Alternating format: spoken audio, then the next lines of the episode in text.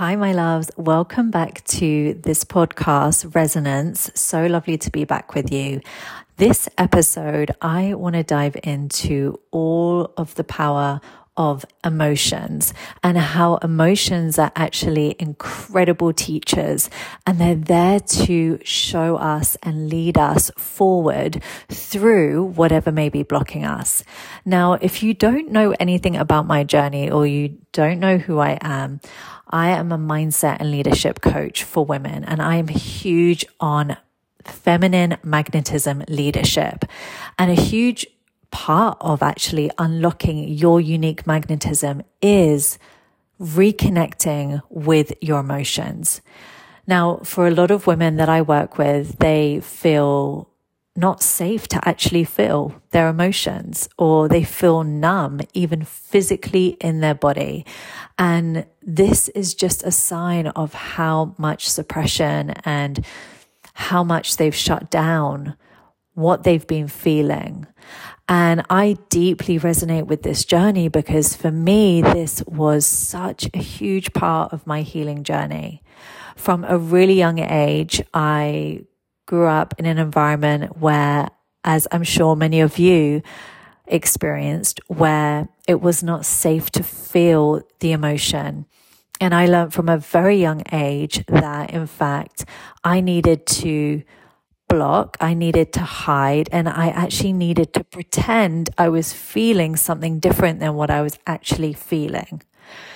So I grew up in a home where there was a lot of physical violence. My mum had remarried a different per, um, a different person. She had remarried to a guy who was incredibly violent, who was an alcoholic, and I know that he also had a very troubled upbringing as well. He was put in an orphanage and he was in the Royal Marines.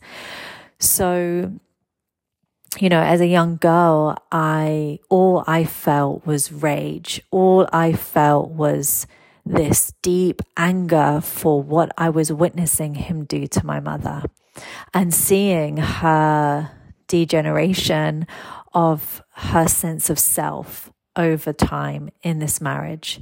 And it lasted 10 years. So it was a very uh, it was a very deep and long experience. And my it wasn't long maybe only 2 years into them being together where I had already moved around quite a bit. I'd lived in Cayman Islands with my grandparents um, on a on a you know on a whim told that I was going to come back in a month's time and then it, it ended up being a year. And I'm so grateful for my time with my grandparents because it was actually some of the happiest memories of my childhood that I had. And when I was summoned back home, it wasn't long before I was then gratefully placed in boarding school with my sister. So I was at boarding school. I was away from everything.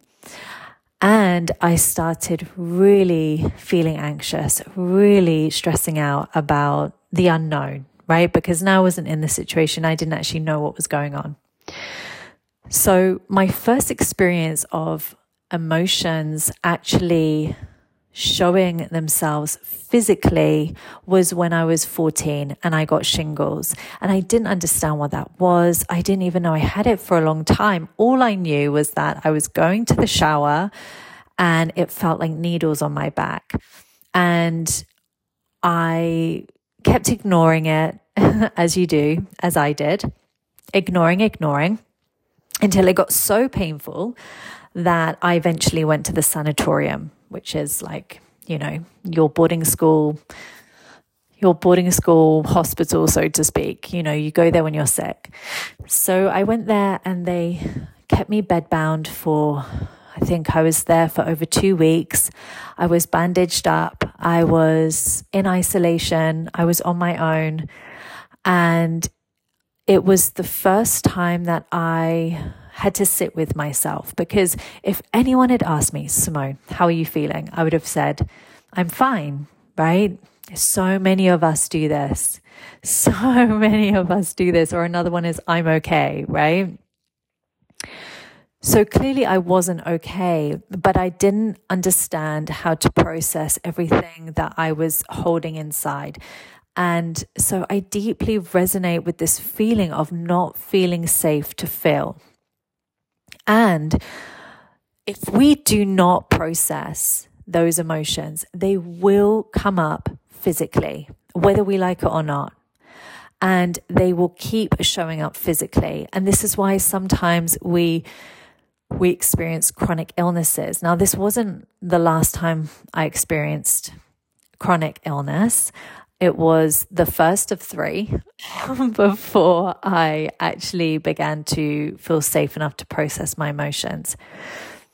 After having shingles, my school said to me, "It's an it's it's absolutely um, a non-negotiable that you go to talk therapy." every week for the rest of your time at school. So I was there for four more years. So that's what I did. And I really saw this as such a gift of a part of my journey that I'm so grateful for was to have really experienced and to dive so deep into so many different modalities from talk therapy to um, you know, visualizations to ceremony to fasting to all these different things that I took myself on because I needed it for myself. First and foremost, right? Everything I teach my clients, everything I teach in my containers is first and foremost because that was what I needed for me. So let's talk about emotions and how do we actually process them and how do we actually start to see them for the gift that they really are. First and foremost is to really understand that you are not your emotion. Your emotion is something that you are experiencing or that you are feeling, but it is not you. And sometimes just having this spaciousness between you and your emotion allows you to actually like allow it to actually wash through your body without attaching a meaning to it or a meaning about what it means about you. Now, when we have experienced, you know, this kind of deep conditioning around being the good girl and the people pleaser. And again, that was most definitely me.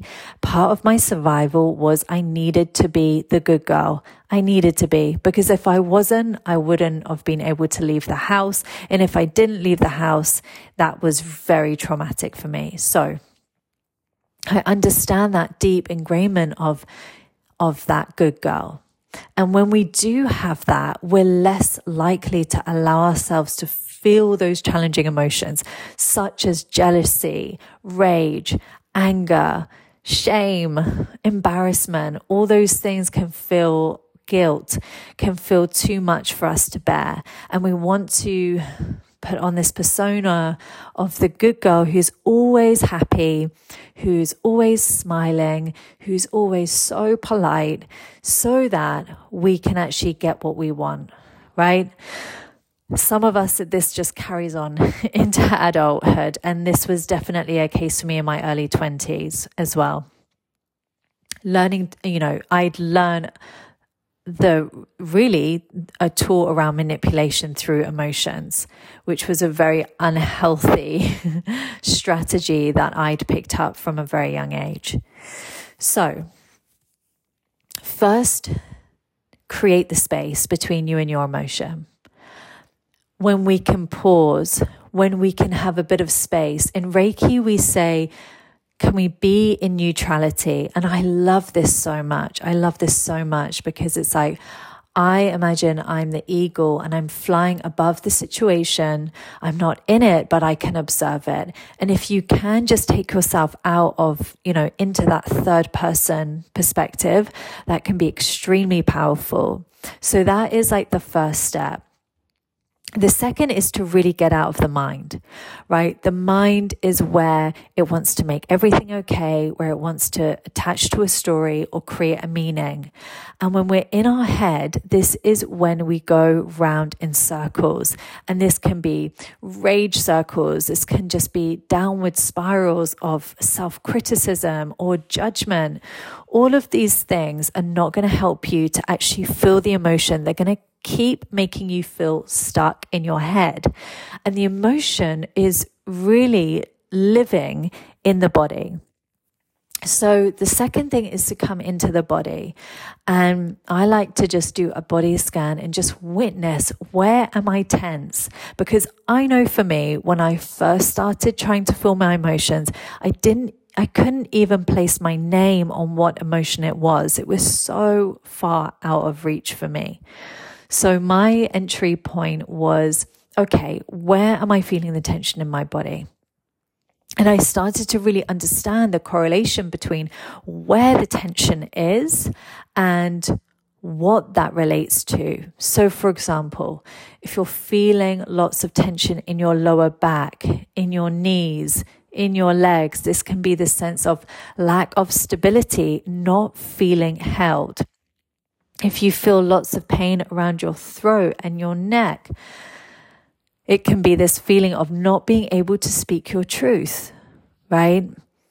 All of these different elements. And I went deep into learning around my chakras, around the energetical body, around what part of my body relates to each emotion and how it can help me to actually come back into connection with the emotion. Because when you're in connection with your emotion, then you can start to have a dialogue. Then you can start to actually begin to tap into it again and feel it. Because I know for me, I was so numbed out that I couldn't actually connect with it for a very long time. It felt so far out of reach. So come back to the body, witness where is there tension? And then see if you can close your eyes and see if there are any visuals around that. Do you see someone? Do you see something? Do you see a color? And then get curious. Come into communion with your body. Ask that person, ask the visual, what are you trying to show me? What are you trying to teach me? What is my guidance from this point?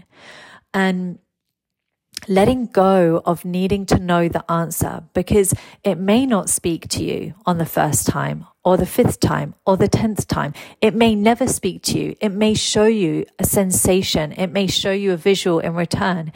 It may instead just wash over a feeling through your body, right? So it's like opening ourselves up to receive the guidance in whatever way that it actually wants to guide you and letting go of needing it to be a certain thing or for it to be a certain way. You know, so many of the times when I teach around like intuitive writing or manifestation, there can be this real attachment to what words come out of their mouth or how it has to look. And really, when we're doing that, we're constricting, we're shutting ourselves off from, from limitless possibilities and we're controlling the outcome. And then it's just building that connection with your body over and over and over again. And then there are some deep, beautiful somatic practices that you can do to make sure that you feel safe in that space of feeling. So if I'm not working with someone one on one, a lot of the time what I recommend is just lean into the water, right? Lean into the emotion and then know what helps you to pull back. So for me, for example, I love music. Music is so powerful for me and can literally just like, you know, shift my mood. I can put some Afro beats on, some Burna Boy on, and then before you know it, I just want to dance. I want to swing my hips. I want to just be playful and and in my fullest expression. And so for some of you, it may be painting. For some of you, it may be dancing. For some of you, it may be, you know, going for a walk out in nature it may be petting your pet, your cat, your dog, whatever it may be, but just know what you can do to elevate your mood, to bring you out of feeling the emotion. That's really important because it's kind of like an anchoring. I don't recommend like deep diving all the way into the deep end and then just going into the abyss. No, we get to stretch your edges. We get to stretch your capacity to actually feel without shutting down your nervous system. And this is why understanding your nervous system and understanding how to calm and soothe your nervous system is also so important. Because, my loves, when you're able to actually feel your emotions and feel safe to feel your emotions, now you're building self trust. And the more you do this, it's like the more you're actually getting to know yourself. Now think about it. If you know who the fuck you are and you feel so deeply in your anchor, in your power, then what do you think happens if someone says a comment or someone criticizes you or someone sends you a shitty message? Do you think it affects you? No, because you're, you're so freaking rooted. You know who you are and you trust yourself, right? You've built a relationship with yourself through reconnecting with your emotions.